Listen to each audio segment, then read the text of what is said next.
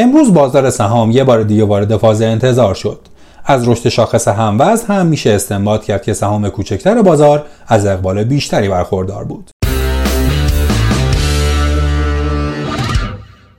151 کمین قسمت پادکست بورس پلاس رو در اولین روز زمستان 99 میشنوید.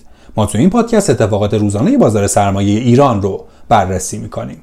شاخص کل امروز با کاهش کمی مواجه شد و به رقم 1 میلیون هزار واحدی رسید. فولاد و فخوز بیشترین تاثیر مثبت بر شاخص رو اعمال کردند و شستا و خودرو بیشترین تاثیر منفی رو داشتند ارزش معاملات خرد با کاهش 5 درصدی نسبت به روز کاری قبل در محدوده 14 هزار میلیارد تومان قرار گرفتند امروز حقیقی ها حدود 66 میلیارد تومان نقدینگی به بازار تزریق کردند و نرخ دلار و سکه هم نسبت به دیروز بدون تغییر به ترتیب در محدوده 25500 تومان و 11 میلیون 700 هزار تومان قرار گرفتند.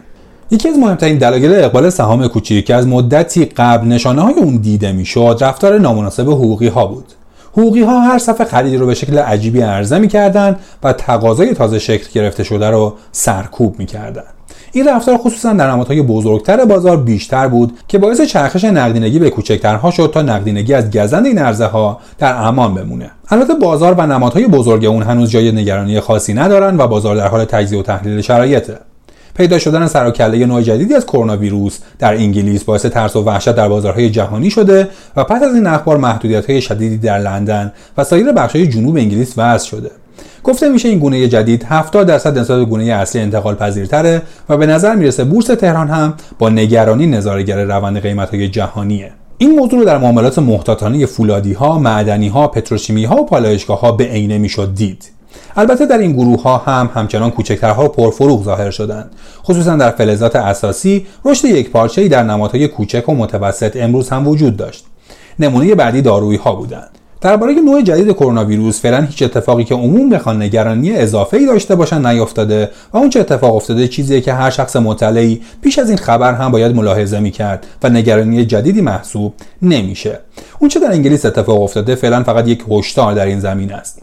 در این نوع ویروس امکان زیادی وجود داشته و داره که جهش های اتفاق بیفته که سرایت پذیری افزایش پیدا کنه ضریب کشندگی بیشتر بشه واکسن یا دارویی بی اثر بشه.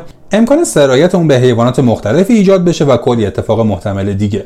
این فقط یه احتماله که گفته میشه ریسک کاهش تاثیر بعضی واکسن ها افزایش پیدا می‌کنه. همچنین تغییری در کشندگی بیماری فعلا مشاهده نشده. در نتیجه مطالعات جدید در خصوص این ویروس جهش یافته همچنان ادامه داره و به نظر نمی‌رسه فعلا خطر حادتر از قبل وجود داشته باشه. ذکر این نکته هم ضروریه که بازیگر اصلی فولاد و سنگ آهن کشور چینه که فعلا مورد یا خطر این کشور رو تهدید نکرده. اما نگرانی ها در نفت خام و سایر کامودیتی ها و مشتقات وجود داره. بازار سهام تهران اما فعلا نه با فشار فروش خاصی مواجهه و نه تقاضای عجولانه ای تو دیده میشه. تحلیلگران تکنیکال هم معتقدند دست کم شاید دو هفته بازار در این وضعیت به سر ببره. اما همین تحلیلگران روند کلی بازار رو همچنان سعودی می‌دونن. البته نظر اونها هم پر بیراه نیست. بازارهای موازی در رکود عمیقی هستند و حتی شورای نگهبان موضوع مالیات بر خانه های خالی رو نهایتا تصویب کرد که به ضرر بازار مسکنه. بخش بزرگی از تقاضای مسکن ناشی از تقاضای سفته بازانه که این نوع مالیات می‌تونه این تقاضا رو به شدت تضعیف کنه. بسیاری از سرمایه گذاران کلان مسکن به دلیل موزلات اجاره دادن ملک اعتقادی به اجاره دادن ملک خریداری شده ندارند و ترجیح میدن که اون رو خالی نگه دارن. در این شرایط ممکنه این نوع تقاضا از بازار مسکن حذف بشه و رکود این بازار تشدید بشه. بازار طلا و ارز هم همچنان نشانهایی از سکون دارند و سرمایه گذاری در اونها با دشواری های مواجهه. بنابراین سرمایه ها راه دیگه جز ورود به بازار سهام ندارند شاید به همین دلیل باشه که حتی در بازار ضعیف امروز ورود نقدینگی حقیقی ها رو شاهد بودیم.